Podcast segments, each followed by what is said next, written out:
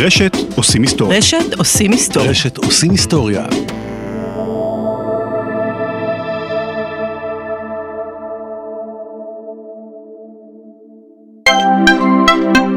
הפרק בחסות מדולה, חברת בוטיק להשמות וגיוס בעולם ההייטק. חיפוש עבודה הוא משהו שרובנו נעשה, סביר להניח, לפחות מספר פעמים במהלך הקריירה. ומי שהחליף עבודה בעבר, מכיר את ההתחבטויות. האם המקום הבא שאליו אגיע יהיה טוב עבורי? האם התפקיד החדש יתאים לי ויאפשר לי להצטיין ולהתקדם? המגייסות של מדולה שמות דגש מיוחד על ליווי צמוד של המועמדים והיכרות עמוקה עם הטכנולוגיות והחברות המגייסות כדי להתאים את המועמד למשרה הטובה ביותר עבורו. בנוסף, מדולה נהנית מגישה למשרות בלעדיות בשורה של חברות מקומיות ובינלאומיות מובילות במגוון גדול של תחומים. פינטק, cyber security, ביוטק ועוד. בקרו במדולה.co.il על מנת להכיר את הצוות ולהגיש קורות חיים למשרות המוצעות. היי, זה רן לוי. אני רוצה להזמין אתכם למפגש המאזינים השנתי שלנו שיתקיים ב-18 ביוני בצוותא, תל אביב. בתוכנית הקלטות חיות של כמעט כל הפודקאסטים ברשת שלנו והרבה מוזיקה טובה. 18 ביוני, צוותא, תל אביב. קישור לרכישת כרטיסים באתר ranlevy.com. שלום וברוכים הבאים לעושים היסטוריה. פרק 244. קרב לתקיע. קרב הטילים הימי הראשון בהיסטוריה.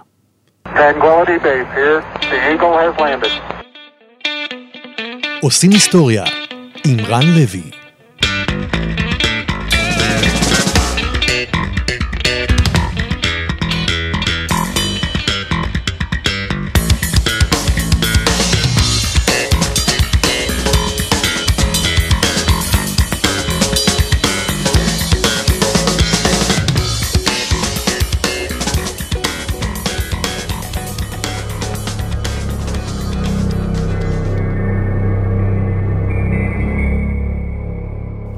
טיל בגודל של מיג 15.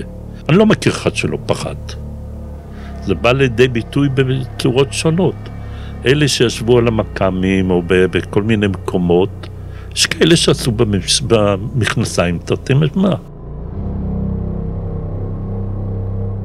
זהו אלוף משנה במילואים מיכה לצרוס, לשעבר מפקד שייטת ספינות הטילים של חיל הים. ב-6 באוקטובר 1973 היה מיכה על סיפונה של אח"י מבטח מול חופיה של לטקיה, עיר הנמל הגדולה של סוריה, כשלפתע הופיע באופק כדור אש ענקי. היה זה טיל ים-ים מסוג סטיקס. אני חושב שבמדינה כמו שלנו, אני לא צריך לתאר לכם ביותר מדי מילים איך ההרגשה של להיות תחת מתקפת טילים. רבים מאיתנו חווינו את הפחד הזה על בשרנו במלחמת לבנון השנייה, וחלקנו אפילו במלחמת המפרץ הראשונה בתחילת שנות ה-90. חלקנו עדיין חווים את הפחד הזה גם היום. הפחד הזה מועצם עוד יותר כשאתה יושב בתוך ספינה לא גדולה, שקירות הברזל הדקיקים שלה אפילו לא ידגדגו את הטיל אם יפגע בהם. והכי גרוע, אתה יודע שהטיל הזה, שתי טונות וחצי של ברזל, דלק סילוני ומוות, שדוהרים לעברך במהירות של 950 קילומטרים לשעה, מכוון אליך. שלא כמו קסאם או קטיושה שנופלים במקום שבו הם נופלים באופן אקראי למדי, ראש הביות של הטיל המתקרב סורק את פני הים ומחפש אותך.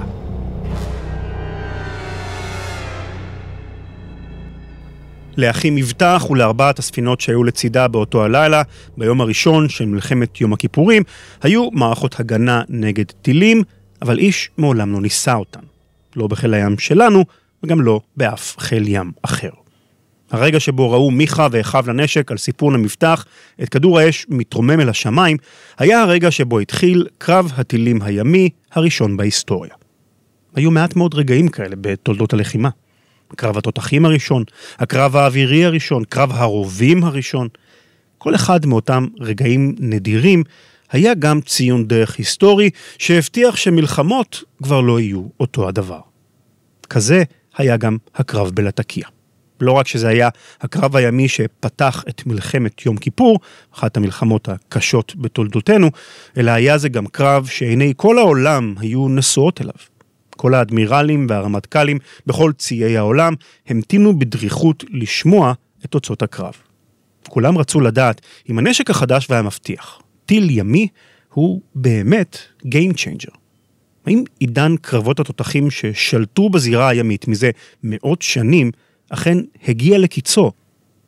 מיכה ושאר החיילים על סיפון אחים יפתח לעומת זאת, רצו לדעת רק דבר אחד, יפגע או יפספס. עשרים שנה קודם לכן, מפקדת חיל הים, חיפה. בשני העשורים הראשונים לקיומה של מדינת ישראל, חיל הים הישראלי היה מעין עוף מוזר בתוך הצבא. רוב מפקדיו של החיל היו יוצאי הצי הבריטי והפליין. היו להם מדים לבנים וכובעים מסוגננים, טקסי הרמת דגל שלוו בשריקת משרוקית משונה, ומסורות וגינונים שהיו זרים ומשונים למי שלא היה חלק מהחיל. החיילים בספינות אפילו לא כינו את עצמם לוחמים, הם היו מלאכים או ימאים. חיל הים היה מעין צבא בתוך צבא, שלא היה לו הרבה במשותף עם שאר הצבא הירוק. נוסף על כך, התפיסה במטכ"ל הייתה שמבחינה צבאית חיל הים הוא די מיותר. הנחת העבודה הייתה שכל מלחמה עתידית תהיה קצרה יחסית, ושיש למדינת ישראל מספיק רזרבות במחסני החירום כדי להתמודד עם מצור ימי. הרמטכ"ל חיים בר-לב היטיב לנסח את התפיסה הזו במילים בריאיון לתקשורת בשנת 1968. שחיל הים יוציא את הזבובים מהראש ויפסיק לדבר על שליטה בזירה הימית. מדינת ישראל איננה מדינה ימית ואין לנו בעיה של הגנה על השיט. הצי המצרי לא מעניין אותנו כל עוד הוא נמצא באלכסנדריה ופורט סעיד. אם הוא יבוא אל חופינו, חיל הים צריך לטפל בו בעזרת חיל האוויר. חוסר האמון הזה בא לידי ביטוי גם בתקציב הרכש הזעום שקיבל חיל הים. המערך הלוחם של החיל היה מבוסס בעיקרו על משחטות מיושנות, יד שנייה מהצי הבריטי אחרי מלחמת העולם השנייה, ועל ספינות טורפדו קטנות. מספיק בקושי כדי להתמודד כשווה מול שווים עם ציי מדינות ערב. והמצב הזה הורע משמעותית בראשית שנות ה-60 עם חדירתה של ברית המועצות למזרח התיכון. ברית המועצות, כמו רוסיה בימינו, הייתה מדינה ענקית, אבל בניגוד לבריטניה ולארצות הברית, הייתה לה גישה מוגבלת מאוד לים. רוב קו החוף הסובייטי שוכן בצפון הרחוק והקפוא, ועל כן ביקשה ברית המועצות להקים בסיסים ימיים לחופיו של הים התיכון. המצרים והסורים, שמאז ומעולם לא אהבו את האימפריאליזם של המערב, קיבלו את הסובייטים בזרועות פתוחות. הם נתנו לסובייטים להשתמש בנמלים ובסיסי חיל האוויר שלהם, ובתמורה קיבלו מברית המועצות ציוד מתקדם וסיוע מודיעיני. בים נתנו הסובייטים לסורים ולמצרים ספינות משני דגמים, קומר, שפירושו יתוש, ואוסה, שהיא צירעה. שתי הספינות היו קטנות יחסית, ויכלו לשאת עליהן כמה עשרות אנשי צוות בלבד, בניגוד למשחטות כמו אחי-אילת הישראלית למשל, שהיו להן מאות אנשי צוות. הקומר אפילו הייתה עשויה מעץ. אבל המתנה החשובה באמת שהעניקו הרוסים לצי הסורי ולצי המצרי לא הייתה הספינות, כי עם החימוש שהם נשאו עליהן. טיל רב עוצמה בעל מנגנון ביות מתקדם. הסובייטים כינו אותו P-15 טרמית, ובנאטו הוא קיבל את השם סטיקס, על שמו של הנהר במיתולוגיה היוונית, שבו שטים המתים בדרכם אל השאול. הסטיקס החל את דרכו כניסיון של מהנדסי ברית המועצות לפתח מטוס קרב קטן וקומפקטי. הניסיון הזה כשל, אבל כשהחליטו הסובייטים לפתח טיל ים-ים, דהיינו טיל שמשוגר מספינה כדי לפגוע בספינה אחרת, הם השתמשו בתכנון הקיים של מטוס הקרב כבסיס לקווי המתאר של הטיל החדש. במונחים מודרניים, הסטיקס היה טיל ענק. משקלו היה שתי טונות וחצי, ואורכו כשישה מטרים, כמו משאית ממוצעת פחות או יותר. טווח הפעולה שלו היה כ-50 מיילים, שהם כ-80 קילומטרים. גדול בהרבה, אפילו מטווח הירי של התותחים הימיים הגדולים ביותר. ראש הנפץ של הטיל הכיל חומר נפץ במשקל של כחצי טון. אם ראיתם פעם בחדשות אוטובוס אחרי פיגוע של מחבל מתאבד, שנשא על גופו כמה קילוגרמים ספורים של חומר נפץ, אתם יכולים לשער בנפשכם איזה נזק נגרם מחצי טונה של חומר נפץ לספינה. זאת ועוד, מכל הדלק של הטיל ממוקם קרוב לחרטום, לפני חומר הנפץ, מה שאומר שבזמן הפגיעה הדלק שנשאר במכל מתלקח ומתפוצץ אף הוא, וכך מוסיף לנזק שגורם חומר הנפץ. החידוש הטכנולוגי המהותי ביותר בסטיקס היה ראש הביות החדשני שלו. מערכת אלקטרונית שאפשרה לטיל להינעל על מטרתו, לעקוב אחר תנועתה במים ולכוון את מעופו בהתאם. ראש הביות מורכב משני חלקים בסיסיים, מכ"ם ומקלט. המקם הוא משדר שפולט פולסים של קרינה אלקטרומגנטית. הקרינה הזו מתפשטת באוויר כמו אדוות בבריכה, עד שהיא פוגעת בגוף מתכתי ואז היא ניתזת ממנו חזרה לכיוון הטיל. המקלט שבראש הביוט קולט את החזרי הקרינה האלה ומשנה את מסלול מעופו של הטיל כך שההחזרים נעשים חזקים יותר ויותר, כמו זאב שעוקב אחר שובל הריח של תרפו עד רגע הפגיעה.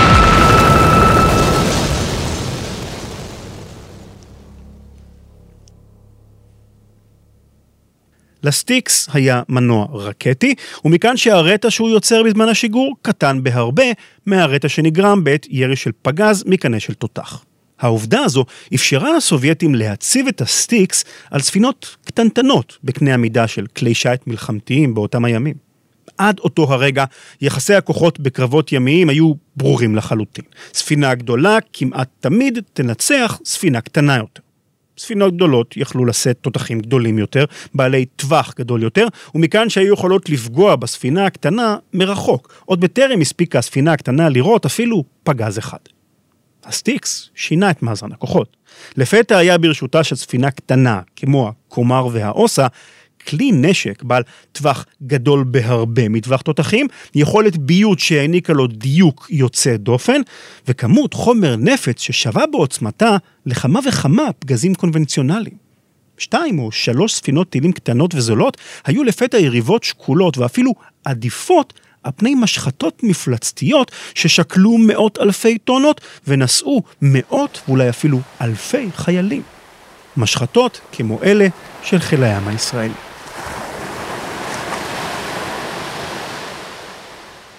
שעה שתיים בצהריים, שישה באוקטובר 1973, חיפה. טילי הסטיקס איימו לא רק על הספינות הישראליות. את אותם הטילים אפשר היה לכוון ולירות בקלות גם אל מטרות יבשתיות, ו-500 קילוגרמים של חומר נפץ יכולים לגרום הרס אדיר ומאות הרוגים. איום הטילים על העורף הכתיב את האסטרטגיה המלחמתית של חיל הים. מיכה לצרוס, אז סגן אלוף, היה מפקד פלגת ספינות טילים בזמן מלחמת יום כיפור. בפיקודו היו ארבע ספינות מתוך ה-12 שהיו לחיל. אני רוצה לגעת פה שמה הייתה התפיסה שלנו. הרי המשימה הייתה להגן על חופי המדינה, והאויב יש לו טילים של טווח 50 קילומטר, זאת אומרת הוא צריך להגיע לטווח של בערך 50 קילומטר מהחוף ולראות את הטילים התל אביב ולהסתלק. כן, אין לו, בזה הוא עשה את המהומה שלו. אין לו מה לשער פה יותר קרוב. אנחנו צריכים להיערך מעבר לטווח הזה, בשביל למנוע ממנו, להשמיד אותו ולמנוע ממנו להגיע לחוף. דהיינו תפיסה הגנתית. הגנתית זה הייתה המשימה של חיל הים, המטכ"ל נתן משימה לחיל הים להגן על חופי המדינה. לקראת המלחמה, הזאת, תורת הקרב שלנו אמר, אנחנו נערכים במערך שנקרא סלע, ספינות מול תל אביב, ספינות מול חיפה, להיערך אם יבואו כוחות ממצרים או מסוריה. בניגוד לשאר הצבא, בחיל הים כבר היו משוכנעים שהמלחמה בפתח. ראש מספן מודיעין בחיל הים, רמי לונץ, כבר בא והתריע מוקדם, הקווים האדומים של חיל הים לקראת מלחמה מתמוטטים אחד אחרי השני. היו שלושה כאלה. אם uh, המצרים מורידים את המשחטות שלהם לבאב אל-מדב, כי הם לא רוצים שיפגעו קרוב ושיעשו חסימה שם. זה היה אחד. באב אל-מנדב הוא מיצר ימי בקצה הדרומי של הים האדום. חסימת המיצר פירושה שספינות סוחר לא יוכלו להגיע לנמל אילת. אם הרוסים יוצאים ממצרים, היה השני... היועצים הסובייטים. כן, שהיו גם בחיל הים. יועצים זה השני, ונדמה לי שהדבר השלישי היה שאם הם מרחיקים את הצוללות שלהם מאלכסנדריה לכיוון לוב, מרכז הים התיכון, לחסום נתיבי שיט, זה היה השלישי. הוא בא והוא צעק, צעק באמ"ן, צעק בכל מקום שאפשר, קווים אדומים מתמוטטים. מפקד חיל הים קיבל את זה. יומיים לפני פרוץ המלחמה ערכה שייטת הסטילים תרגיל קרב גדול בשם קשתית. הספינות חזרו לנמל ביום חמישי בערב. וכמו כל תרגיל שעשינו, צריך לעשות תחקיר. וביום שישי בבוקר התאספנו בחמ"ל לעשות תחקיר של התרגיל הזה, תרגיל קשתית. אני חושב שזה היה בסביבות עשר, יושבים, מתחקרים, ובשלב מסוים מקבלים הודעה להפסיק את התחקיר, להכין את הספינות למלחמה. זאת אומרת, לתדלק, להשלים את הדלק ואת uh, כל מה שצריך. מה עובר uh, לך בראש כשאתה שומע את ההודעה הזו? אמרו יחד עם זה אין יציאות הערב, כן, יום שישי. זה מה שהפריע לך או זה שאתה יוצא למלחמה? לא, זה אמרו, כן, זה אמרו. אל תשכח, זה היה יום כיפור, היה מאוד בלתי נתפס שזה מה שהולך לקרות. במהלך כל יום שישי הכינו הצוותים את הספינות למלחמה והעמיסו עליהן נשק ותחמושת. בשבת, בשעה שתיים בצהריים, עלה סגן אלוף מיכל לצרוס על סיפונה של אחים מפתח. המשימה הראשונה שלי הייתה, קח את אחי מפתח ואחי רשף, צא צפונה, ותתמקם על גבול לבנון מצרי סוריה. היה חשש שחיל הים הסורי יתגנב לאורך החוף, ואנחנו נופתע. הוא יכול להתגנב לאור חוף לבנון, קרוב מאוד, לא נראה אותו, ואנחנו נהיה מופתעים. זאת אומרת, זה עדיין בתפיסה ההגנתית, רק פשוט לחכות להם קצת צפונה. לעלות צפונה, כן. 15 שנים קודם לכן, מפקדת חיל הים, חיפה. התחמשותם של צי סוריה וצי מצרים בספינות טילים הייתה הטריגר שעורר את צמרת הפיקוד של חיל הים ושלף אותה בכוח ממשבר הזהות והבלבול של שנות החמישים. היו אלה בפרט שני הקצינים הבכירים של החיל, שקיבלו עליהם את המשימה המורכבת של הוצאת חיל הים מהדשדוש והבינוניות, והצעדתו אל העידן המודרני. מפקד החיל, יוחאי בן נון, וסגנו, שלמה הראל. בן נון והראל היו במידה רבה שני הפכים. בן נון היה לוחם קומנדו, נועז וכריזמטי, שהמבצעים שיזם הפכו לאגדה במורשת הקרב של חיל הים. הוא היה איש שטח ששנא ניירת ובירוקרטיה. לעומתו, שלמה הראל היה איש מטה, מנוסה ומשופשף. הוא היה קצין שהתחנך בצי הבריטי המפואר, פיקד על משחטות ועל קורבטות גדולות, והיו לו קשרים טובים עם קצינים בכירים בציים רבים ברחבי אירופה. השניים האלה לא היו בדיוק חברים טובים, אבל יחד הם הרכיבו את הצוות שחיל הים היה זקוק לו באותו הזמן. השאלה המרכזית שניצבה בפני החיל הייתה סוגיית בניית הכוח.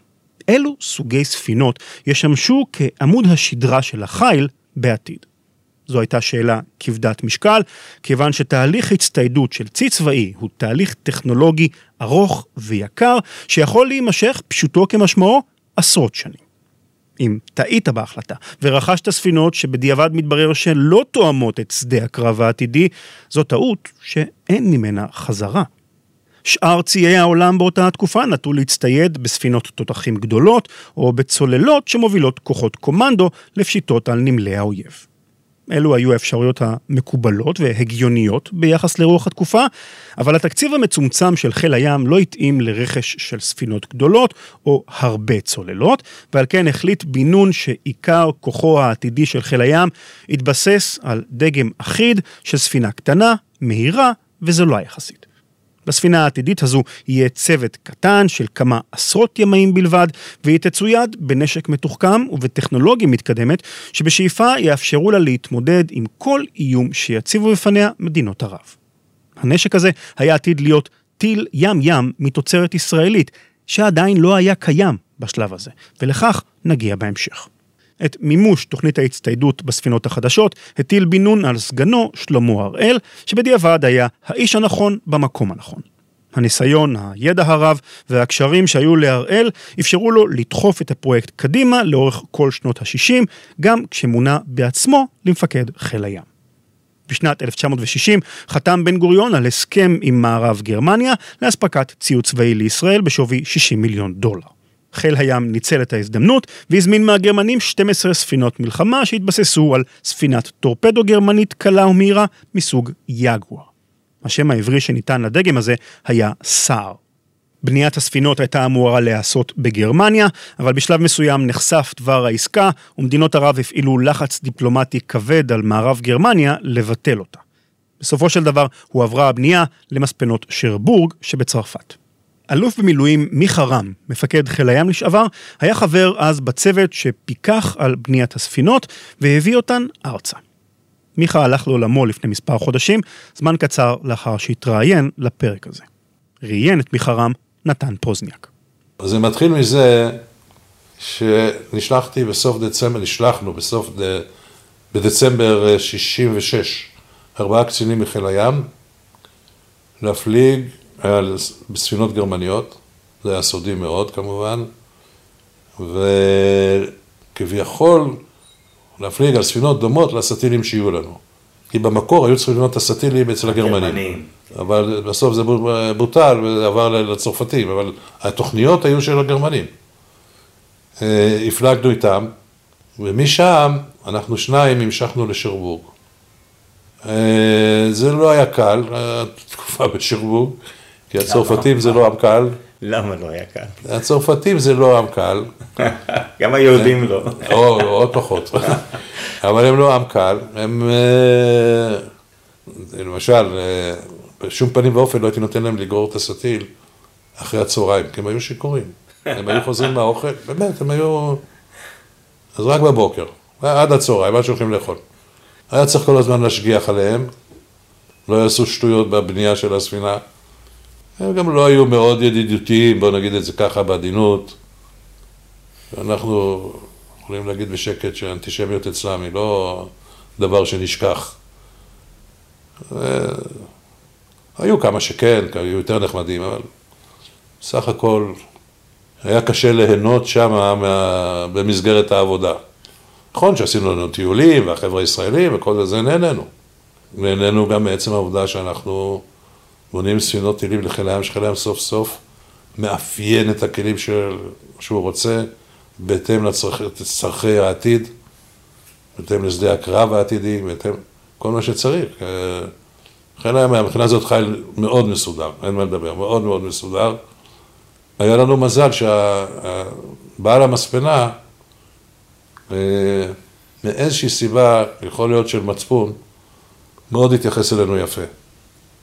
מאוד התייחס יפה, שזה יקל על המצב. והצי הצרפתי סייע במידת מה בפיקוח על טיב הבנייה. שזה היה לא רע, היה, היה בסדר. בשלב מסוים, עקב התפתחויות בזירה הבינלאומית, הטילו הצרפתים אמברגו על ייצוא נשק לישראל. במבצע מפורסם, שללא ספק ראוי לפרק בפני עצמו, הבריח חיל הים את הספינות מהמספנה והשית אותן ארצה. אני הייתי שם גם כשהוטל האמברגו, שזה היה מאוד, אה, מאוד לא סימפטי, מאוד מודאגים. אה, היו לנו חמש ספינות שם, ספינה אחת הצליחה לברוח, ב... שההוראה הייתה בדרך מפריז לשרבורג, ומישהו הלשין, הספינה אחת יצאה והסתלקה. ואני הייתי שם מפקד על חמש ספינות, שלחו אותי לחודש, נשארתי ארבעה חודשים, ובסוף חזרתי בלי, אני חזרתי בטיסה. כי הייתי כבר נשוי והיה לי כבר ילדה, וקיבלתי פיקוד על סטיל בארץ, אה, לשמחתי. אל הספינות שיוצרו בשרבורג הצטרפו בתוך שנים ספורות גם ספינות שיוצרו במספנות ישראל. אבל גם כשכבר היו הספינות בישראל ומוכנות להפלגה, עדיין לא הותקנה בהן מערכת הנשק המתקדמת והאוטומטית שיוחאי בן נון ושלמה הראל ראו בחזונם. כל מה שהיה בספינות בשלב הזה היו תותחי 76 מילימטר ותותחי 40 מילימטר. בעצמן מערכות נשק חדשות שלא נוסו מעולם, ובלאו הכי לא היו בשום צורה ואופן יריב שקול לטילי הסטיקס האימתניים של המצרים והסורים.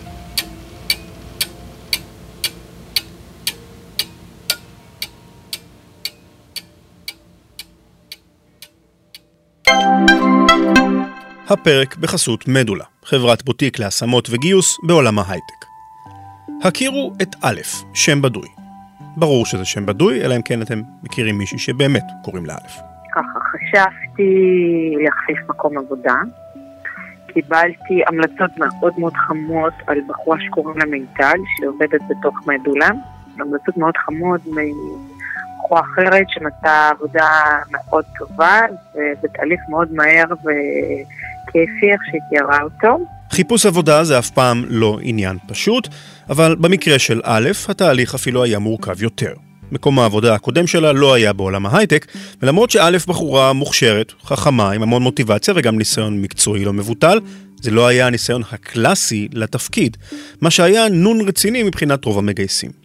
אי התאמה כזו יכולה להפוך את חיפוש העבודה לתהליך מתסכל מאוד.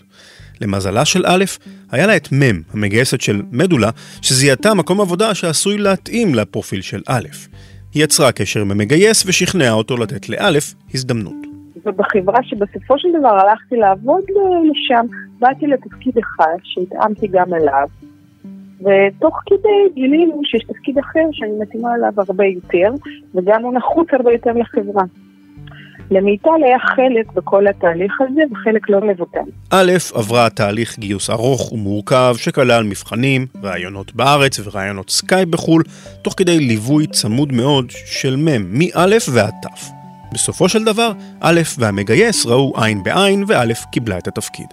אין פלא אם כן שא' נותנת למ' חטא רציני. התהליך היה חיובי מאוד, גם מבחינת היחס, גם מבחינת האיכות השירות שקיבלתי, וגם מבחינת התכלול של כל הדברים של החוויה. מדולה עובדת עם החברות המובילות בתחום ההייטק ומגייסת לתפקידי ניהול, פיתוח ומחקר, במגוון תחומים, מ security ופיננסים ועד big data ו machine learning.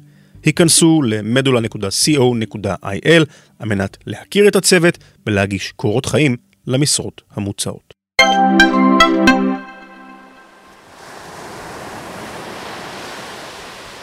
עשר ו-28 דקות בלילה, שישה באוקטובר 1973, מול חופי סוריה, אחי נפטר. סגן אלוף מיכה לזרוס, מפקד פלגה 32, נמצא על סיפונה של אחי מפתח. לצידה של המפתח, אחי רשף, בפיקודו של רב סרן מיכה רם, שחזר לפני שנים ספורות משרבור. בהתאם לתוכנית סלע, תוכנית המגננה על חופי ישראל, מפתח ורשף פטרלו באזור הגבול לבנון-סוריה כדי למנוע מספינות סוריות מלירות טילי סטיקס על חיפה ועל תל אביב. אבל לפתע, שינוי חד בתוכנית.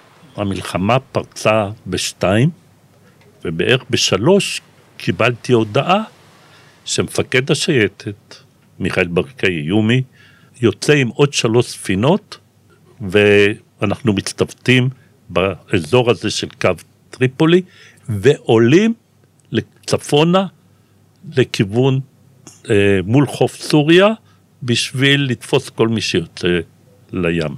זה לגמרי שונה מהתפיסה של סלע. במקביל, דרך אגב, יצא כוח נוסף, נדמה לי של ארבע ספינות, לא בטוח, אולי יותר, ל- להתמקם מול פורט סעיד, צפונית לברדוויל שם.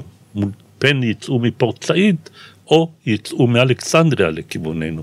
גם כן שונה מאוד מסלע. לגמרי, נטשנו את סלע. מיכאל יומי ברקאי הוביל את חמשת הסטילים צפונה אל שטח האויב, במטרה ברורה לתקוף באופן יזום את הצי הסורי כבר ברגע שיצא מהנמל. במילים אחרות, כפי שמציין לצרוס, שינוי מוחלט מהתפיסה ההגנתית.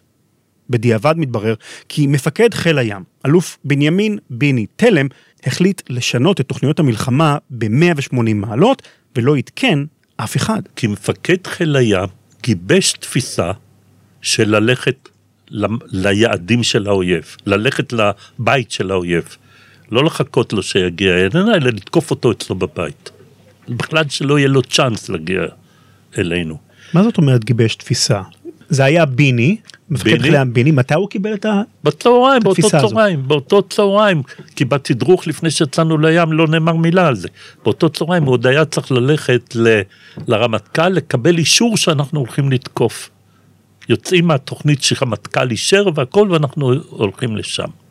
כנראה שביני לא היה מרוצה מהתוכנית סלע, מראש. כן, לא היה מרוצה. הפקודה הייתה בעל פה, לא יש מילה כתובה. יומי יצא לים עם השלוש ספינות, נתן, נתן להם ולנו את הפקודות בלב ים בעל פה. לא רק מיכה לצרוס הופתע מהמעבר הפתאומי ממגננה להתקפה. ביני, מפקד החיל, לא עדכן אפילו את הרמטכ"ל דוד אלעזר, שהופתע באותה עמידה. צבי תירוש, סגן מפקד חיל הים במלחמה, תיאר את השתלשלות הדברים. ציטוט: קרה דבר מעניין. באותו הזמן ישבנו, ביני ואני, בבור, בפיקוד, והיינו בקשר כל הזמן עם הכוח בים. פתאום קיבלנו הוראה מהרמטכ"ל שחיל הים צריך להציג את התוכניות שלו בתפוצת הפקודות. ביני העדיף להיות עם הכוחות, אז הוא שיגר אותי. הגעתי ומצאתי בור מטכ"לי שכולו חורבן. כולם במתח ורק מנתחים כישלונות. ואז שאל אותי דדו, נו, איפה אנחנו? אז אמרתי לו, מגנים על חופי המדינה. ואיפה, אפשר לדעת? פה כבר לא יכולתי לשקר או למרוח אותו, אז עניתי לו שמול חופי סוריה. בתגובה הוא אמר בנחרצות, טוב טוב, מספיק, תתקפלו. כנראה מתוך חשש לכישלון נוסף שיאלצו לנתח.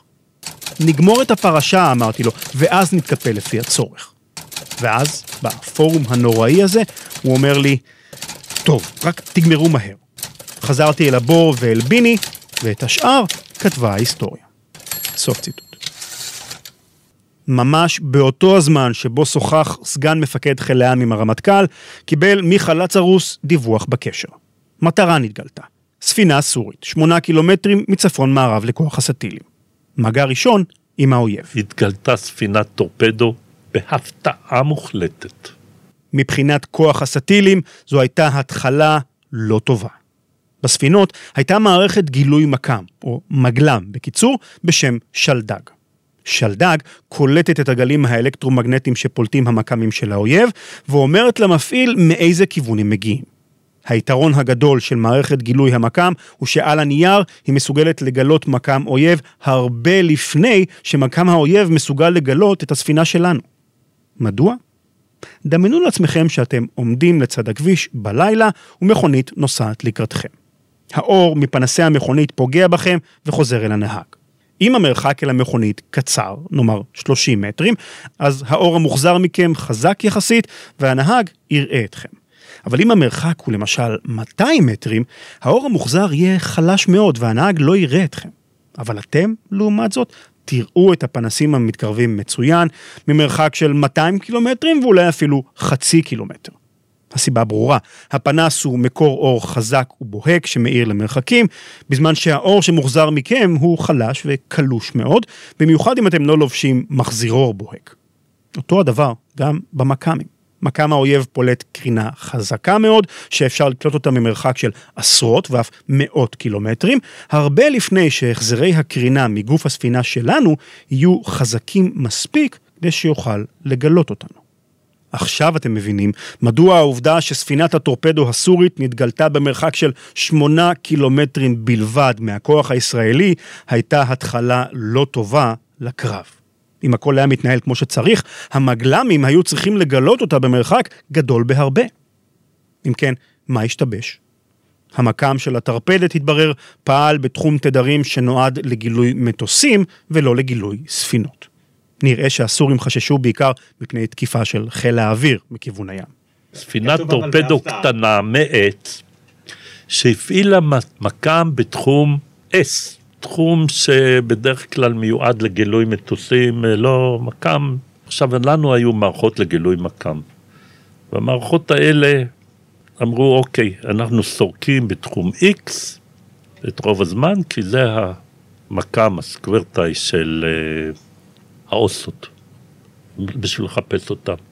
ההוא הפעיל תחום S, S, אף אחד לא חיפש אותו, ולכן הוא גם לא התגלה. עד שממש היו קרובים אליו, התגלה מקם, בסופו של דבר. למזלו של הכוח הישראלי, הטרפדת הסורית הייתה קטנה וחלשה מדי כדי להוות איום משמעותי. עם זאת, לטעות בגילוי היה מחיר. אובדן יתרון ההפתעה.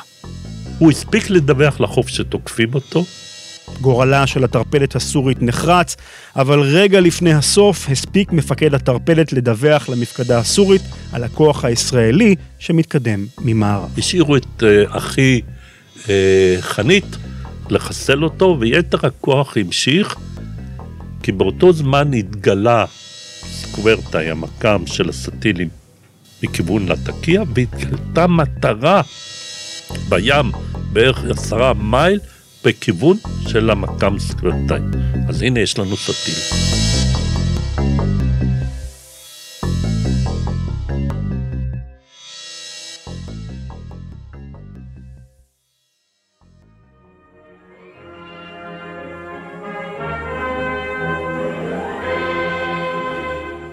עשר שנים קודם לכן, מפקדת חיל הים, חיפה.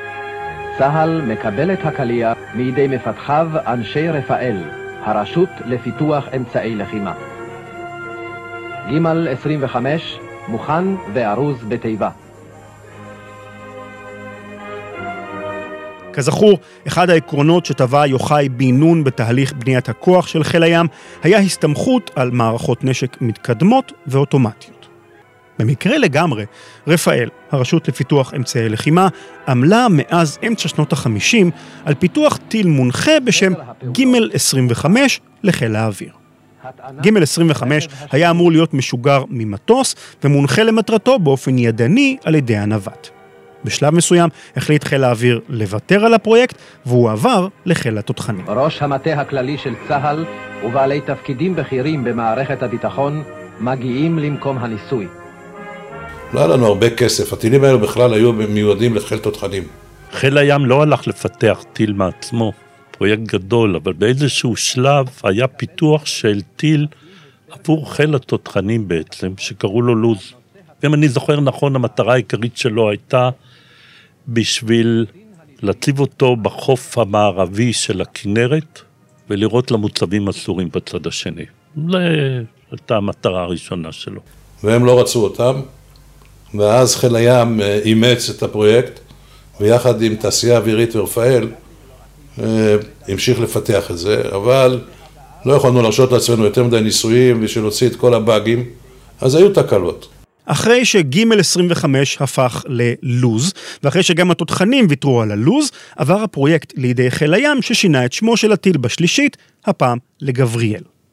כטיל ים-ים, נדרשו לגבריאל תכונות שונות מטילי אוויר או טילי יבשה. מבחינת חיל הים, התכונה החשובה ביותר הייתה גובה הטיסה של הטיל.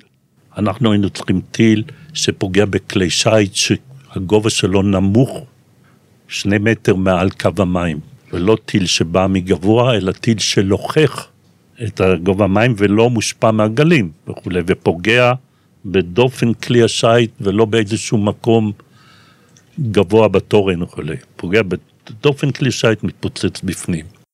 הסיבה לדרישת חיל הים שהגבריאל יטוס בגובה נמוך מאוד, רק שני מטרים מעל פני הים, הייתה שפגיעה בדופן ספינה היא קטלנית הרבה יותר מפגיעה בחלקה העליון, במיוחד אם מדובר במשחטת גדולה. פיצוץ בחלק העליון גורם נזק, אבל הספינה יכולה לשרוד.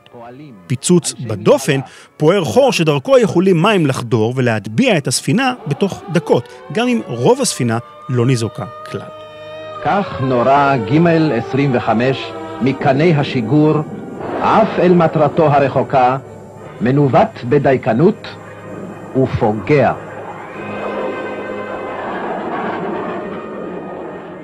על פי התכנון המקורי של הגבריאל, עוד מתקופתו כטיל שיועד לחיל האוויר, הטיל היה אמור להיות מנוהג אל מטרתו על ידי מפעיל אנושי, שנעזר במשקפת וצופה בעשן שפולט מנוע הטיל. זה רעיון שיכול לעבוד יפה באוויר, אבל הוא לא היה מעשי בים. כשטיל נע במהירות הכל בגובה שני מטרים מעל פני הים, כל סטייה קטנה מהמסלול תגרום לו להתרסק אל תוך הגלים. העשן הסמיך שפלט הטיל הסתיר אותו מעיני הכוונים, והם לא הצליחו לשלוט בו. בשלב הזה היה הכל הידני. הניסוי, הניסויים היו מהחוף לים. מטרות שהוצבו בים ובעתלית, מקום מגוריך, ליד שייטת 13, היו מציבים מתקנים ויורים את הטילים למטרות אה, אה, בים. בהתחלה נייחות, אחר כך התחילו עם מטרות נאות, לראות שמתגברים גם על זה. בהדרגה גם הגיעו להחלטה שהפתרון של לכוון אותו בעין הוא לא ישים. למה בעצם? כי אה, בלילה זה יהיה כמעט בלתי אפשרי, והעשן הוא בעייתי, אחוזי הפגיעה ירדו דרסטית וצריך פתרון שהוא או רכוף קרן, או נוהג את עצמו עצמאי, איזשהו פתרון. ואת הפתרון הזה היו מעורבים הרבה מהתעשיות, אם זה רפאל, אם זה אה, מבט, אם זה אה, אלתא, אני כבר לא זוכר את הדירן, היו הרבה מה, שהיו מעורבים בזה, ובסופו של דבר מצאו פתרון שהטיל ירכב על קרן של מכ"ם שנמצא על כלי השיט. כלי השיט נועל את המכ"ם, נועל את עצמו על האויב, והטיל רץ לאורך הקרן, זאת אומרת הוא קולט את התשדורות וכולי, ומחזיר תשדורת היכן הוא נמצא, וככה הוא מכוון בעצם אוטומטית על ידי אה, מכ"ם. הוא רכוב קרן, הוא לא עצמאי, אתה לא, זה לא אה, שגר ושכח. הפתרון שנמצא לבעיית ההכוונה של הגבריאל אל מטרתו היה ניהוג חצי אוטומטי. במקום שכוון אנושי יעקוב אחר הטיל במשקפת ויכוון אותו אל המטרה, ראש הביות של הגבריאל יהיה מסוגל לזהות את החזרי המכ"ם מהמטרה ולעקוב אחריהם עד הפגיעה. הפתרון הזה היה פחות מוצלח מזה של הסטיקס. הטיל הסובייטי, יש לזכור, היה מצויד בראש ביות שהכיל גם משדר מכ"ם וגם מקלט, ולכן הוא היה אוטומטי לחלוטין, שגר ושכח.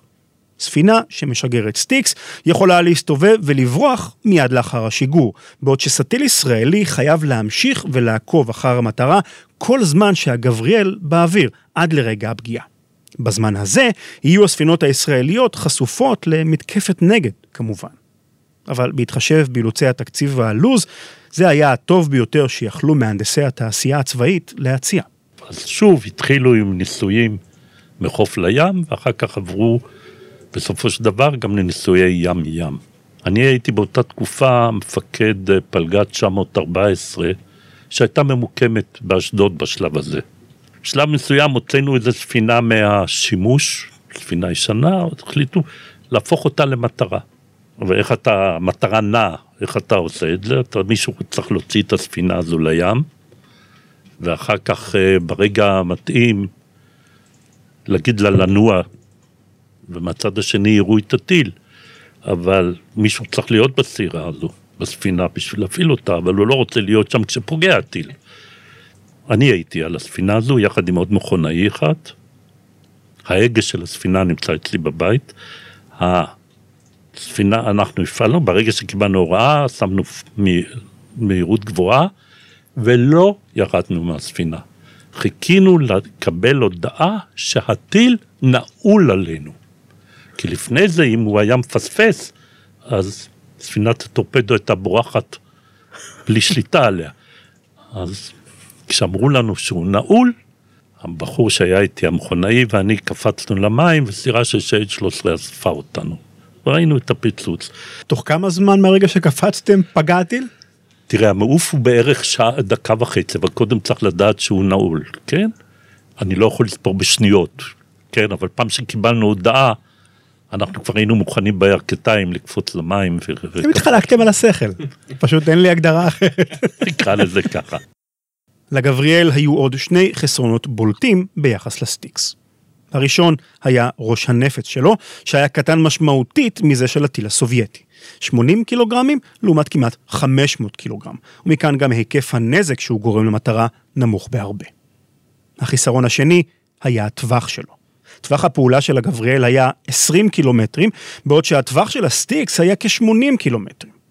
המשמעות המעשית של ההבדל הזה הוא שישנה חגורה, במרכאות של כ-60 קילומטרים, שבה הספינות הישראליות נתונות לאיום הסטיקס ולא יכולות להשיב מלחמה. זה כמו קרב אגרוף עם מישהו שיש לו ידיים ארוכות משלך, פי שניים. כדי להתמודד עם החיסרון הזה, תורת הלחימה שפותחה בחיל הים במהלך שנות ה-60 נשענה על שלושה יסודות מרכזיים. הראשון היה הסתערות מהירה על ספינות האויב כדי לצמצם את הטווח ולחצות את החגורה מהר ככל האפשר. השני היה פיתוחם של אמצעי לחימה אלקטרונית מתקדמים, ועל זה נרחיב בהמשך. היסוד השלישי היה הישענות על מטוסי חיל האוויר. אה, אני רוצה לציין עוד דבר, שאותה תורת קרב שאמרה שאנחנו צריכים לעבור חגורה שבה אנחנו מוכי טילים ולא יכולים להגיב, וקראנו לזה החגורה, צריך לעבור את החגורה. היא בעייתית, כי אם סטיל ייפגע על ידי סטיקס, אין סטיל על עשרות האנשים שלו, צריך להיעזר בחיל אוויר. ובמשך השנים תרגלנו הרבה עם חיל אוויר, בעיקר עם סקייהוקים אם אני זוכר נכון, אבל גם פנטומים. תרגלנו הרבה שכשאנחנו עוברים את החגורה, מטוסי חיל אוויר הם איתנו, והם יכולים אולי לגלות גם את כלי השיט של האויב, והם יזרקו מעליו נורים. וכשהוא יראה את הנורים האלה, הם יצטרכו להתחמק, וסטיל אוסה עם סטיקס לא יכול לירות טילים כשהוא מתחמק. הוא חייב לעמוד על מול המטרה בערך חמש דקות יציב, בשביל שהסטיקס שיוצא יקבל את כיוון המטרה. ואם עשינו נכון והבאנו את חיל האוויר לשבש לו את התנועה, עשינו את העבודה. את תורת הקרב החדשה שפותחה לסטילים, תרגלו הצוותים בבסיס ההדרכה של חיל הים בסימולטור מתקדם בשם מתקן אימון טקטי, או בקיצור מתת. המתת היה חידוש בקנה מידה עולמי. מתקן פנטסטי הראשון שהיה הסימולטור הגדול הראשון שהיה בארץ לצה"ל. בזמן של המשחטות היינו נוסעים למלטה, לסימולטור בריטי במלטה. פה היה לנו סימולטור מאוד מתקדם, שיכולנו לתרגל בו את כל מהלכי תורת הקרב, בלי לבזבז דלק בים. בשנת 1969 הסתיימו ניסויי הים של הגבריאל, והטיל הוכרז כמבצעי. גם בניית הסטילים נסתיימה. כעת, כל שנותר היה לבדוק אם כל המערכת הטכנולוגית והלוגיסטית האדירה הזו, ספינות חדשות, מערכות נשק חדשות, מערכות גילוי מקם חדשות ותורת קרב שמעולם לא נוסתה בהיסטוריה של הלוחמה הימית, ערב רב של גלגלי שיניים מורכבים שפותחו לאורך 20 שנה, באמת תוכיח את עצמה בקרב ותפעל כמו מכונה משומנת נגד אויב שמצויד בכלי נשק מתקדם ואולי אפילו עדיף מבחינה טכנולוגית. איתרע מזלו של חיל הים, וטבילת האש הראשונה של המערכת הזו הייתה דווקא במלחמה הקשה ביותר שידעה ישראל מאז ומעולם.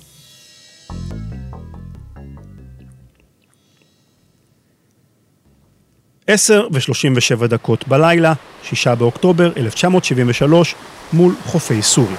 אחי מבטח. אחרי שהשאירו את אחי חנית להטביע את הטרפדת הסורית שנתגלתה במפתיע במרחק של עשרות מיילים מהחוף, המשיכו ארבעת הסטילים הנותרים לנוע צפונה אל עבר מטרה חדשה שנתגלתה במקם. בינתיים, בזמן שהם מתקדמים צפונה, מזוהה מקם נוסף, הפעם מאזור נמל טרטוס, שהוא הנמל השני בגודלו של סוריה, ושוכן מדרום לכוח, קרוב יחסית לגבול עם לבנון.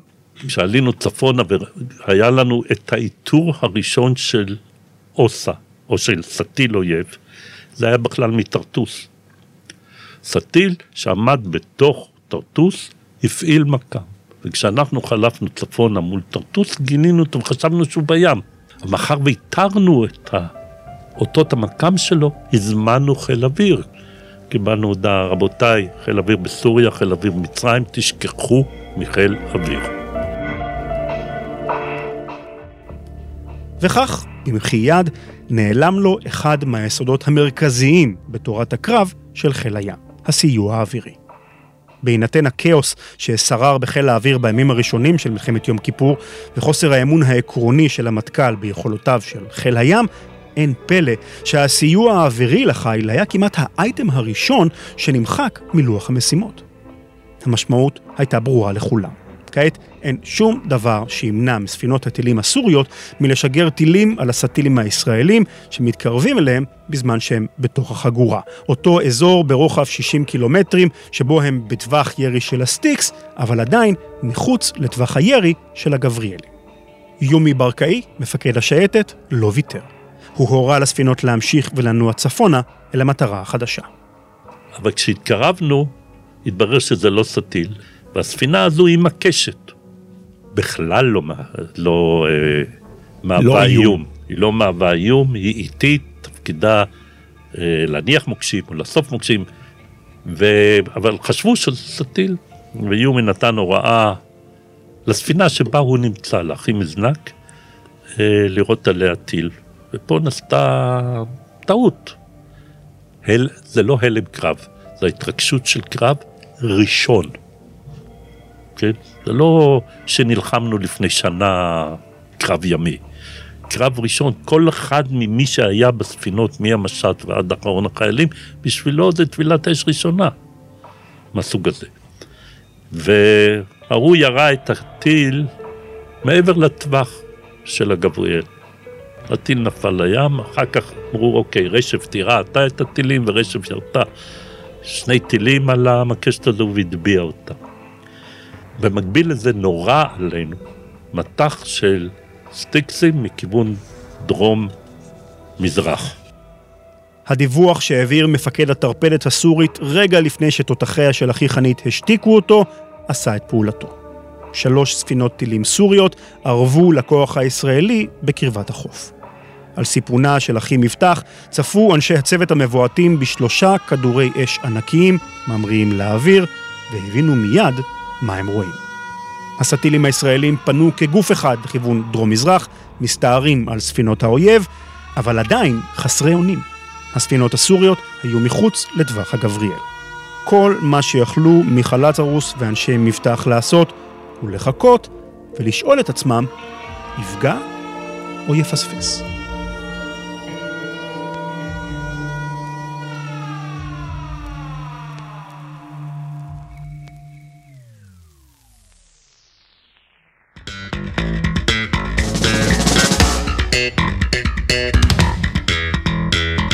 זהו, עד כאן. יפגע או יפספס? את התשובה לשאלה הזאת תוכלו לשמוע בפרק הבא, חלקו השני של הפרק הזה. תשמעו גם על אסון אח"י אילת, שנפגעה מטילי סטיקס מול חופי מצרים, ועל האופן שבו השפיע קרב לטקיה על הלוחמה הימית מאז ועד היום. תודה רבה למיכה לצרוס שהתראיין בפרק, ולמיכה רם, שכאמור הלך לעולמו לצערנו, שבועות מספר לאחר הקלטת הריאיון. תודה לנתן פוזניאק שראיין את מיכה רם. מיד נמשיך אל עדכון לגבי מפגש המאזינים המתקרב, פודקאסט חדש בשם עושים תוכנה, שאלת עושים היסטוריה חדשה ועוד, אבל ראשית, חסות.